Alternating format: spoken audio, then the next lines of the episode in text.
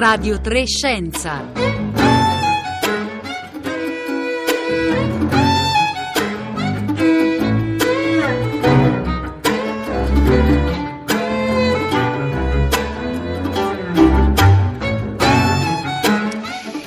Buongiorno da Rossella Panarese e benvenuti a Radio Trescenza. Ci trovate su Facebook, su Twitter.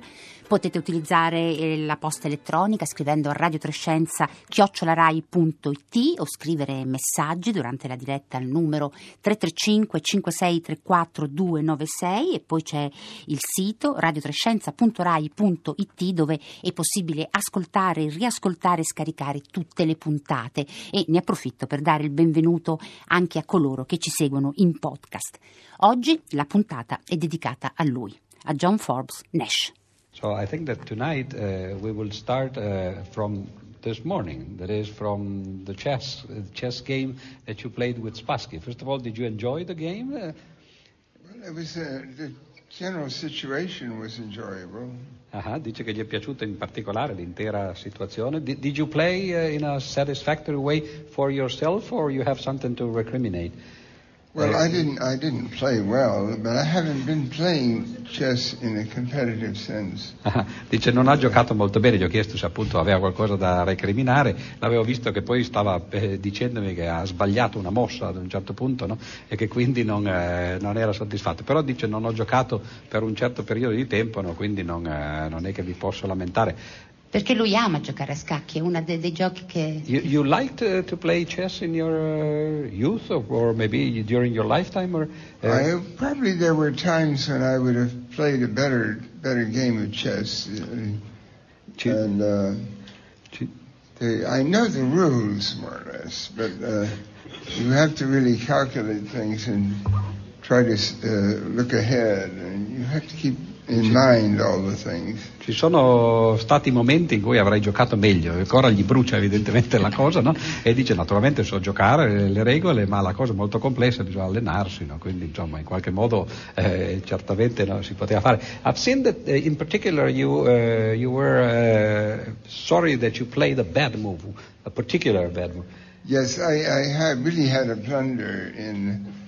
Uh, later on, there was I got to a situation where a, a, one of my pieces was under attack, and I hadn't noticed it. I, I could have avoided that. I could have defended. Ah, dice sì, in effetti uno sbaglio c'è stato perché eh, uno dei pezzi era sotto attacco, naturalmente da quel sornione di Spassky che faceva finta di niente, no? e dice lui non se n'è accorto e quello si poteva evitare, ma questo è sempre quello che succede naturalmente negli scacchi, no? quindi in quel modo. Buongiorno Pier Giorgio Di Freddi. Buongiorno a voi. matematico e, e- e- poi Pier Giorgio Di Freddi è stato l'organizzatore, il creatore del Festival della Matematica che eh, dal 2007 al 2009 appunto si è svolto a Roma e quello che abbiamo ascoltato è un primo estratto da una delle conversazioni che abbiamo avuto appunto con John eh, Nash eh, in quell'occasione. Ci racconta Pier Giorgio Di Freddi cosa le rispose eh, John Nash? Noi lo volevamo molto in trasmissione, naturalmente in diretta eh, con noi e lei ci, ci fece, come abbiamo ascoltato, da eh, mediatore. Quindi gli chiese no, se voleva venire in diretta da noi. Sì, la cosa divertente, sì, in realtà sono un po' commosso anche a sentire la voce tra l'altro, no? perché eh, insomma l'abbiamo sentita tante volte e purtroppo non la sentiremo più. Ma eh, vi ricordo sì, quel giorno era il primo festival di matematica, tra l'altro, quindi eh, lui era la star, l'avevamo annunciato, avevamo paura, eh, anche essendo quello che era, insomma, con, eh, che, che riusciva a tenere eh, bene o male, ma eh, non sempre bene, appunto, no? insieme i pezzi, diciamo così, no, della sua mente dopo la sua malattia, benché eh, in parte appunto fosse guarito, e anche per non rovinare la sorpresa poi di coloro che sarebbero venuti al festival, avevamo riservato ovviamente eh, la serata conclusiva a lui, quindi questa intervista pubblica. E quando eh, arrivò io gli dissi eh, forse sarebbe meglio no, eh, non dare interviste prima no, per non rovinare appunto eh, il- la sorpresa e eh, dopo qualche giorno infatti quando invece si fece la, la- la partita con eh, mo- molti giocatori compreso lui appunto contro l'ex campione del mondo Spassky e allora eh, voi eh, chiedeste all'epoca no, possiamo averla alla radio e io naturalmente come direttore pensavo di poter dirigere no, eh, il ballo no? e gli dissi ma stamattina dovremmo andare alla radio e lui serissimo evidentemente si era dimenticato da dove era arrivato quest'ordine proibito di fare interviste prima della sera finale. Sì, ho detto, eh, però eh, era io che l'avevo detto, no?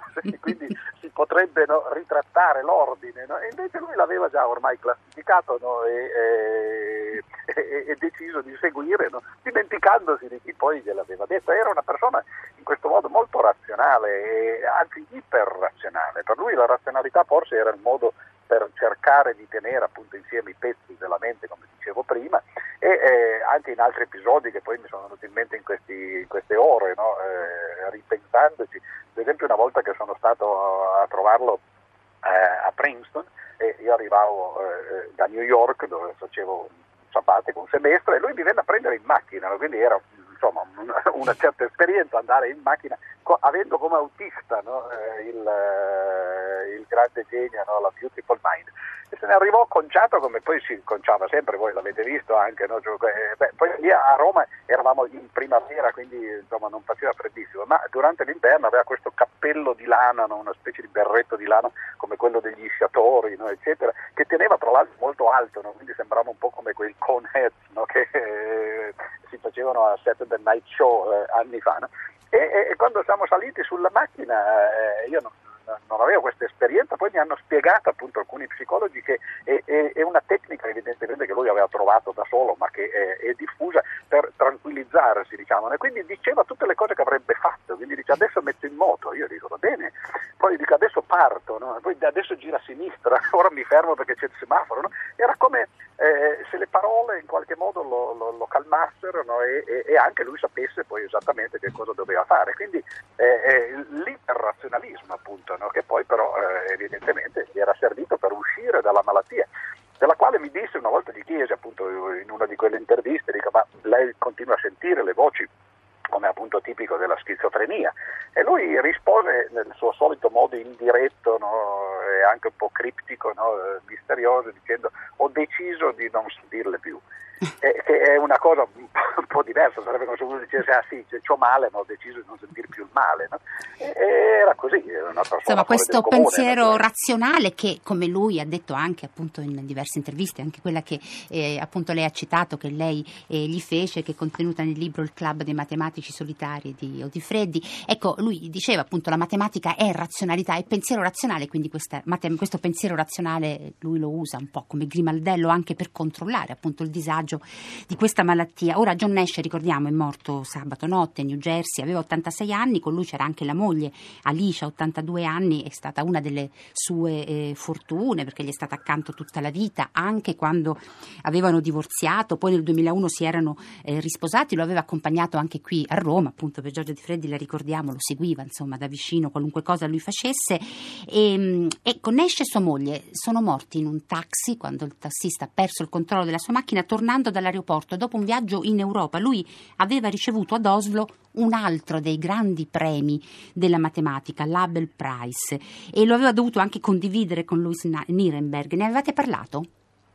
Sì, in realtà sì, ci eravamo scritti proprio poco tempo fa, eh, lui aveva in una mail, non l'avevo sentito al telefono, anzi poi in realtà non lo sentivo praticamente mai al telefono perché eh, era un po' difficile anche no, localizzarlo, però con le mail ogni tanto si faceva vivo, non in maniera automatica, cioè non è che se uno gli scriveva una mail il giorno dopo o due ore dopo come si fa di solito, no, lui rispondeva, magari rispondeva dopo un mese o dopo qualche settimana. Questa volta invece mi rispose e eh, abbiamo parlato di, di, altre cose, mi disse ho ricevuto una telefonata sorprendente da Oslo no? e, e, disse eh, mi danno un premio Abel di seconda categoria. E, e, in che senso di seconda categoria? E lui dice ma perché lo devo condividere con un altro? No?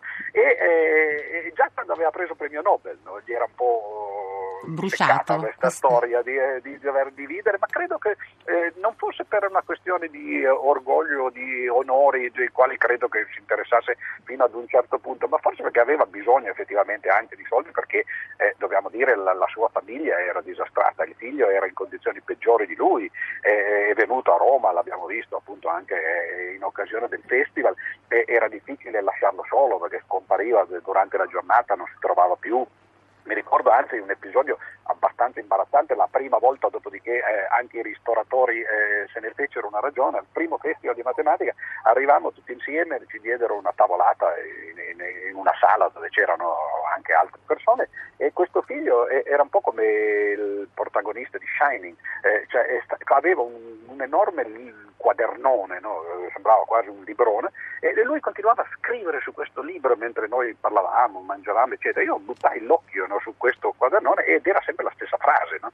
Quindi, insomma, una situazione un po' così. E gli chiedevamo, ma non vuoi mangiare? Lui manco rispondeva, no? rispondeva un po' con uh, dei rumori, dei grugniti quasi. E In quindi il padre... Gli venne, no, eh, gli venne eh, fame, no? appetito, si alzò e andò a un tavolo vicino, ne prese con le mani dal, piatto di, di, un avventore, no? eh, non so se era della pasta o così. No? Tutti siamo rimasti, perché noi eh, ovviamente viviamo nell'ambito di certe regole, e, e, siamo rimasti tutti eh, un po' così eh, congelati, poi però abbiamo spiegato anche al ristoratore eh, che in realtà questo era il figlio del, del grande matematico e di cui poi si poteva vedere il comportamento nel film. E, era così, quindi una famiglia disastrata e questo figlio rimane solo adesso. Tra l'altro eh, spesso in, in, ospedali psichiatrici no, loro spesso lo portavano con sé e altre volte erano costretti a lasciarlo a casa. Quindi Alicia il premio e, sarà usato così. John Nash appunto si dovevano appunto prendere cura del figlio che si chiamava anche lui John come John Nash eh, padre, lui, si sì, chiamava sì, come sì. Eh, il suo padre. Ma ascoltiamo un altro eh, estratto di quella conversazione al Festival di Matematica del 2007 appunto con John Nash. Però in matematica i concetti che sono legati al nome di Nash sono una quantità, io per esempio credo di conoscerne solo qualcuno, no? eh, il, in particolare l'equilibrio di Nash, che è questa nozione centrale della teoria dei giochi. Però magari chiediamo a lui, how, ma, how many notions there, uh, are there in mathematics that actually uh, bear your name? Uh, of course, I, I know the uh, Nash equilibrium, uh, but I know that there are many others, right? The Nash blow up, for example, and... Uh, yeah, that was not published, um, the, well, um, the phrase Nash manifold has been used. Ah, quindi c'è per esempio questa, questa cosa delle superfici eh, di, di, Nash, c'è questa esplosione anche che si chiama l'esplosione di Nash. Some, some others? There's something called the Nash inequality. Ah, c'è una disuguaglianza di Nash. It's equivalent to a form of Sobolev inequality. Ah, dice una forma, naturalmente questo lo dice per tutti noi così almeno se capiamo molto chiaro. meglio, è una forma della disuguaglianza di Sobolev. Ecco, questo era un altro, uh, non era di tante parole Nash nell'intervista, eh, per Giorgio Di Freddi, comunque... No, anche della vita in realtà, ecco. eh, era una persona che, eh, con la quale quando gli si faceva una domanda non, non, si doveva immaginare uno di quei colloqui in cui eh, magari molto brillanti, eccetera, era una persona che pensava fra l'altro, no? quindi a volte stava zitto quando uno faceva la domanda, bisognava aspettare, poi che se ne usciva però sempre con cose parecchio sorprendenti. No? Ecco, a proposito, ecco, lei in questa domanda appunto, perché insomma, John Nash è considerato eh, dai suoi colleghi insomma, uno dei grandi matematici no, del Novecento e, e, ha scritto pochi lavori, se possiamo dire così, tutti prima dei 30 anni, tra poco le chiederò anche perché non ha preso la celeberrima medaglia Fields, che è quella che appunto si considera equivalente al Nobel per la matematica, però prima vorrei dare la parola a Marco Motta che sta seguendo gli ascoltatori e le ascoltatrici sui social e sugli sms perché c'è una domanda che mi pare ricorra soprattutto. Sì, ciao Rossella, ci stanno scrivendo appunto diversi ascoltatori al 335 56 34 296, ma stanno interagendo anche via eh, Twitter. Per esempio su Twitter eh, Enzo Arcangeli ci ha scritto eh, eh, sì, la schizofrenia paranoide per aver perso la ficcia, adesso ci faremo spiegare magari per Giorgio Di Freddi di cosa si tratta, quando De Giorgi fece la sua stessa dimostrazione e anche appunto a via sms Serenella ci ricorda di, eh, ci invita a ricordare Ennio De Giorgi che aveva dimostrato un importante teorema prima di Nash e quando quest'ultimo l'ha scoperto è entrato in paranoia, eh, dice Serenelli. Impariamo a dare il giusto riconoscimento anche ai matematici italiani. De Giorgi ha avuto anche la medaglia Fields, che anche questa è naturalmente considerata un analogo del premio Nobel eh, della matematica. Addirittura Maria, sempre via sms, dice Nash non si è comportato bene verso Ennio De Giorgi. Perché Odifreddi dicono così? Cosa, cosa è successo tra no, John Nash ed Ennio De Giorgi? Tutto sì, bisogna precisare, che Giorgi non ha preso sì. la medaglia Fields, nemmeno lui. Eh, in quegli anni 50 effettivamente Nash fece lavori in campi molto diversi, il premio Nobel per l'economia gliela diedero per lavori di teoria dei giochi, che era la, la, una delle due tesi che lui aveva scritto e che poi fu quella che presentò, e però lui eh, ha sempre avuto no, questo eh, amore diciamo così, per la matematica e questa eh, attesa di premi, di riconoscimenti in matematica. È vero che lui eh, ottenne un grosso risultato in, nel campo delle equazioni differenziali, le derivate parziali, no? E eh, questo risultato fu anche eh, scoperto indipendentemente eh, da De Giorgio. Lui stesso disse, Nash appunto, no? che forse il fatto di essere arrivati in due a quel risultato no? e, beh, impedì ad entrambi di arrivare alla medaglia Fields. D'altra parte la medaglia Fields era stata data nel 1958, quindi abbastanza presto e forse il suo anno, lui mi disse, sarebbe stato il 62, purtroppo però nel 62, che si dà ogni quattro anni, no? nel 62 mhm. lui ormai eh, aveva già avuto eh, questa caduta no? nella malattia.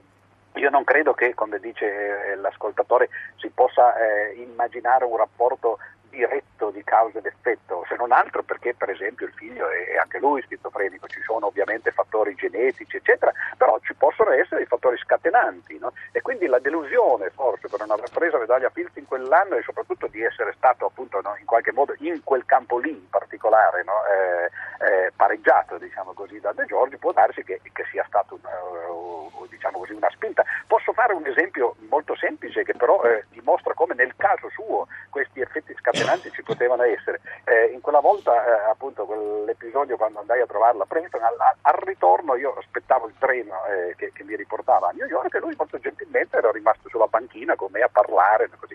E io ero appena stato a trovare eh, qualche giorno prima Oliver Sacks che mi aveva dato eh, il suo primo libro sull'emicrania. Allora, avendo di fronte a me appunto no, quasi un soggetto clinico no, sul quale si potevano testare alcune, alcune domande, mi chiesi, ma lei ha mai avuto eh, de- delle emicranie, proprio nel senso non soltanto mal di testa, ma proprio eh, eh, dal punto di vista clinico? E lui mi disse sì, moltissimi anni fa, ma fortunatamente adesso non, non ce l'ho più. No? Poi arrivò il treno, io andai a New York, ci misi un'oretta perché eh, appunto erano solo una cinquantina di chilometri, andai in ufficio, quindi passate meno di due ore, accendo il computer e guardo la mail, c'era già una sua mail no, che mi diceva, eh, ho detto che non mi erano mai più venute, però dopo che ne abbiamo parlato, ecco qui che gli era tornato a nole di cragna. Quindi evidentemente era anche una persona ipersensibile, no? che è sul, sulla mente del quale eh, ci potevano essere anche delle autosuggestioni. Quindi è possibile che eh, la, diciamo così, la, la delusione, no? la delusione, la delusione di questa, appunto, anche di questa di, competizione di non certo. vinta. E, e infatti, se, se, posso solo aggiungere, questo fatto che la scorsa settimana gli sia stato dato il premio Abel, e, beh, per lui credo che sia stato un grande grande onore ma una grande soddisfazione era il riconoscimento dei matematici. Lui in fondo era stato riconosciuto eh, dai, dagli economisti, però eh, si sentiva un matematico no? eh, certo. e avendo perso la medaglia Fields no, eh, prendere il premio Abel no, ovviamente deve essere una grande, una grande, soddisfazione, anche se quando mi disse appunto in quella, in quella mail, dice, ho ricevuto la telefonata no, eh, da Oslo che, che, mi danno questo premio e disse mi danno un premio Abel di seconda categoria. No? Eh vabbè, perché, cioè, prendeva, la metà, doveva, prendeva la metà appunto, del premio, doveva, metà, no? doveva, appunto dividerlo. E a proposito del premio Nobel che ricordiamo gli è stato assegnato nel 1994 per l'economia, per la teoria dei giochi, eh, per la, uno dei suoi teoremi relativi alla teoria dei giochi, stanno arrivando anche su questo delle domande, forse Marco facciamo a tempo. Sì, a esempio Renata di Iesi ci chiede se i politici hanno mai messo in atto eh, la sua teoria, se ha avuto dei riflessi anche diciamo, in politica per eh, Giorgio Di Freddi. Ce lo faccia capire. Per... Sì, sì, sì, perché in realtà è la teoria dei giochi che è semplicemente un tentativo di dare una soluzione razionale al problema di come comportarsi quando ci sono due o più eh, contendenti, potremmo dire tra virgolette, no? che sanno esattamente quali sono obiettivi, lo, i propri obiettivi no? e vogliono comportarsi razionalmente no? in un gioco, appunto devono fare delle mosse, diciamo così, per questo si chiama teoria dei giochi, ma si adatta benissimo al comportamento eh, quotidiano, personale, ma anche al comportamento degli stati. E il Presidente degli Stati Uniti eh, ha da decenni addirittura un team di esperti della teoria dei giochi che gli propongono le soluzioni razionali no, a quelli che sono eh, i vari conflitti in cui gli Stati Uniti si trovano. Poi certamente il Presidente deve decidere no, se seguire soltanto diciamo così, i dettami della teoria no, invece no, in qualche modo mediare o dare un proprio contributo personale. Ma sicuramente appunto no, queste cose sono applicate da molto tempo, anzi mi ricordo in un'intervista con eh, il Presidente Cossiga, eh, parlando ovviamente del caso Moro, perché quello era un po' il caso centrale nel, de, de, della sua vita politica, e lui mi raccontò quando Moro fu rapito arrivò un esperto americano di teoria dei giochi che gli disse dove sono i vostri esperti e così cascò dalle nuvole, dice esperti di cosa?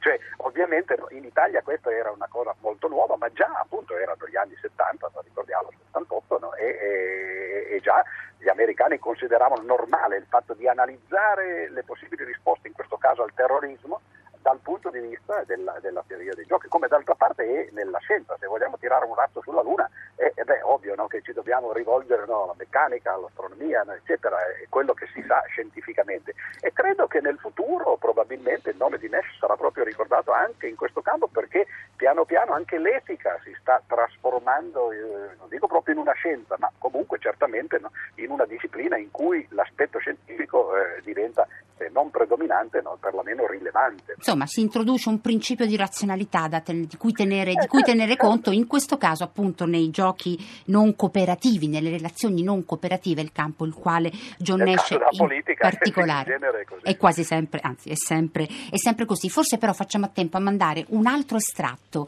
di John Nash quando l'abbiamo incontrato di Freddi Radio Trescenza al Festival della Matematica del 2007. Mi sembra di aver letto una, un suo pezzo autobiografico di, di John Nash che, eh, che, insomma lui si è rimesso al lavoro e si aspetta di, di, di avere altri risultati. Su che cosa sta lavorando? Ecco? She read, uh, I think it was in your Nobel autobiography, where you said that uh, you have been back to work and uh, you were expecting uh, some result uh, from, from this work. Uh, what are you working on now? Well, I have some different areas of work.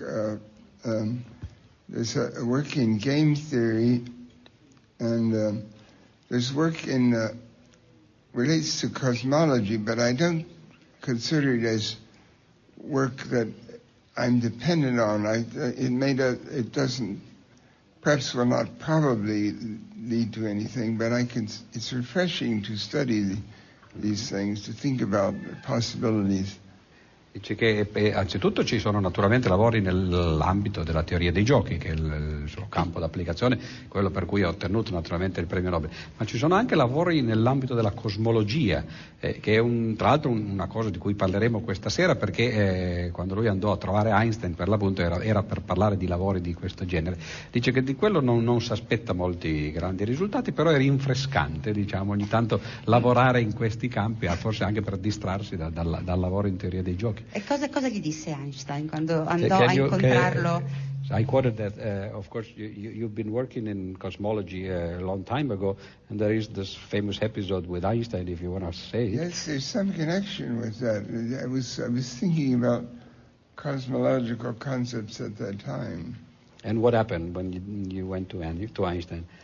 Well, he didn't say that I had uh, the brilliant idea that everyone had to immediately start studying.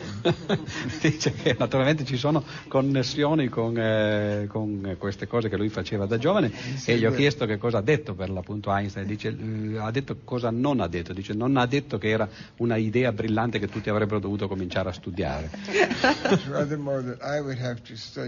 e, e, meglio invece gli ha detto il giovanotto sarebbe meglio che lei studiasse un pochettino, un pochettino di più. Eh beh, insomma, però lo, ha, lo, ha, smentito, insomma, eh perché ecco, lo ha smentito. You can't specialize in everything. Yeah, ma dice d'altra parte non si può essere specialisti di tutto, no? Quindi insomma, questa è una scusa buona.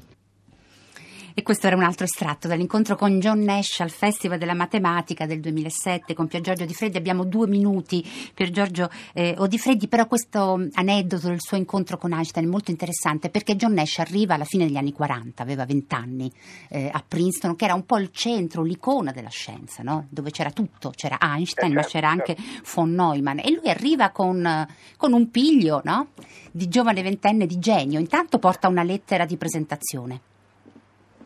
Eh sì, in realtà era, eh, eh, tra l'altro quello che io ho apprezzato non risentendolo no, è anche il suo senso dello humor, il senso delle proporzioni, no? eh, ovviamente in parte dovuto al fatto che sono passati decenni ormai, che all'epoca c'era il, il, il giovane appunto eh, Sparbatello con il più grande scienziato vivente e oggi però invece sappiamo no, che anche Nash ha raggiunto i suoi risultati. Lui mi raccontava di questo episodio una, una cosa interessante perché diceva c'era uno strano tipo che stava vicino ad Einstein eh, e che sembrava controllare farlo. No? E poi eh, in effetti questo si sa, era un logico tra l'altro eh, matematico, si chiamava Kennedy, eh, che gli faceva un po' da assistente e in parte forse stava anche attento che Einstein non partisse per la tangente nelle sue interviste come a volte faceva. E si può immaginarselo questo incontro con, eh, con Einstein che poi era l'esatto contrario di Nash ovviamente, no? che quindi parlava per aforismi no? eh, in maniera, sembrava quasi Dalai Lama quando parlava più che eh, un, uno scienziato e Nash che è sempre stato molto schivo appunto come abbiamo visto, anche un po' reticente nella parola, che però incassa questo, questo, giudizio di Einstein, giovanotto, no, vado a studiare perché dovrebbe saperne di più.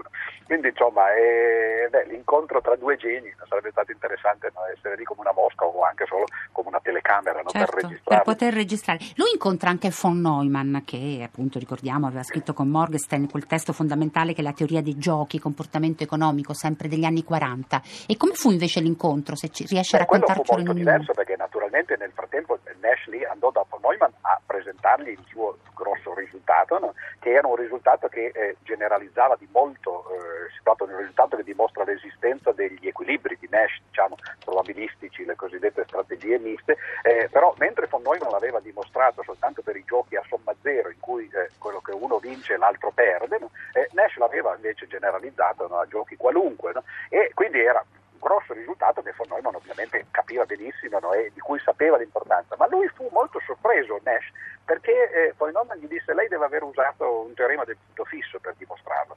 E lui che c'era arrivato da solo, che non sapeva che von Neumann aveva usato esattamente quel tipo di teoremi per dimostrare il proprio risultato, rimase eh, così folgorato e, e, e gli sembrava di, di, aver parlato appunto con un oracolo, no? con uno che gli vai a portare no, il risultato della tua vita e lui immediatamente capisce come l'hai dimostrato, perlomeno che metodo hai usato. Poi in seguito mi disse, eh, no, beh, certo, poi leggendo i lavori di von Neumann ho capito che eh, eh, per lui era naturale pensare quello, l'aveva fatto lui, no? e eh, nel caso mio di, di, Nash ovviamente eh, avrei dovuto fare lo stesso.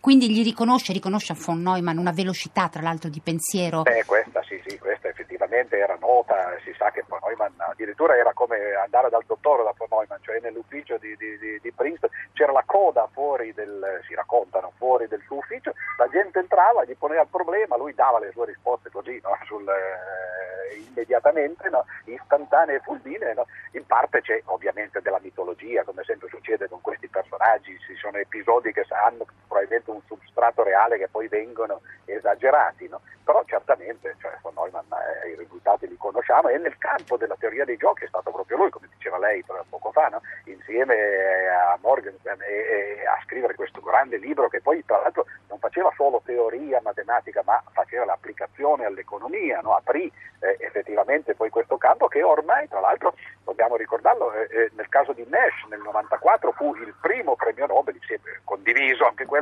insieme ad altri due, no? ad Arsani e Felten, però oggi sono almeno una dozzina eh, coloro che hanno preso il premio Nobel per l'economia per studi della teoria dei giochi, che significa che è diventata questa materia una parte essenziale dell'economia moderna e i risultati iniziali, eh, oltre che di von Neumann, sono appunto quelli di Nash e la nozione di equilibrio di Nash è, è, è, si sente come una giaculatoria, mi è successo a di stare a sentire eh, conferenze diciamo così divulgative no, nel campo e, e, ogni tre minuti si dice l'equilibrio di Nash qui e qua o c'è, non c'è, eccetera. No? Quindi è diventato eh, un'espressione di uso comune. No? Quindi, Quindi nome, uno, dei punti, eh, uno dei punti, di, eh, certo. Eh, di, di riferimento. E Pier Giorgio Di Freddi, io la ringrazio per averci aiutato e per aver ricordato. Grazie a voi per aver potuto appunto ricordare una persona così straordinaria che abbiamo avuto la, la fortuna anche noi di conoscere. Di, incontrare John, John, Nash. Grazie a Pier Giorgio eh, Odifreddi. Sono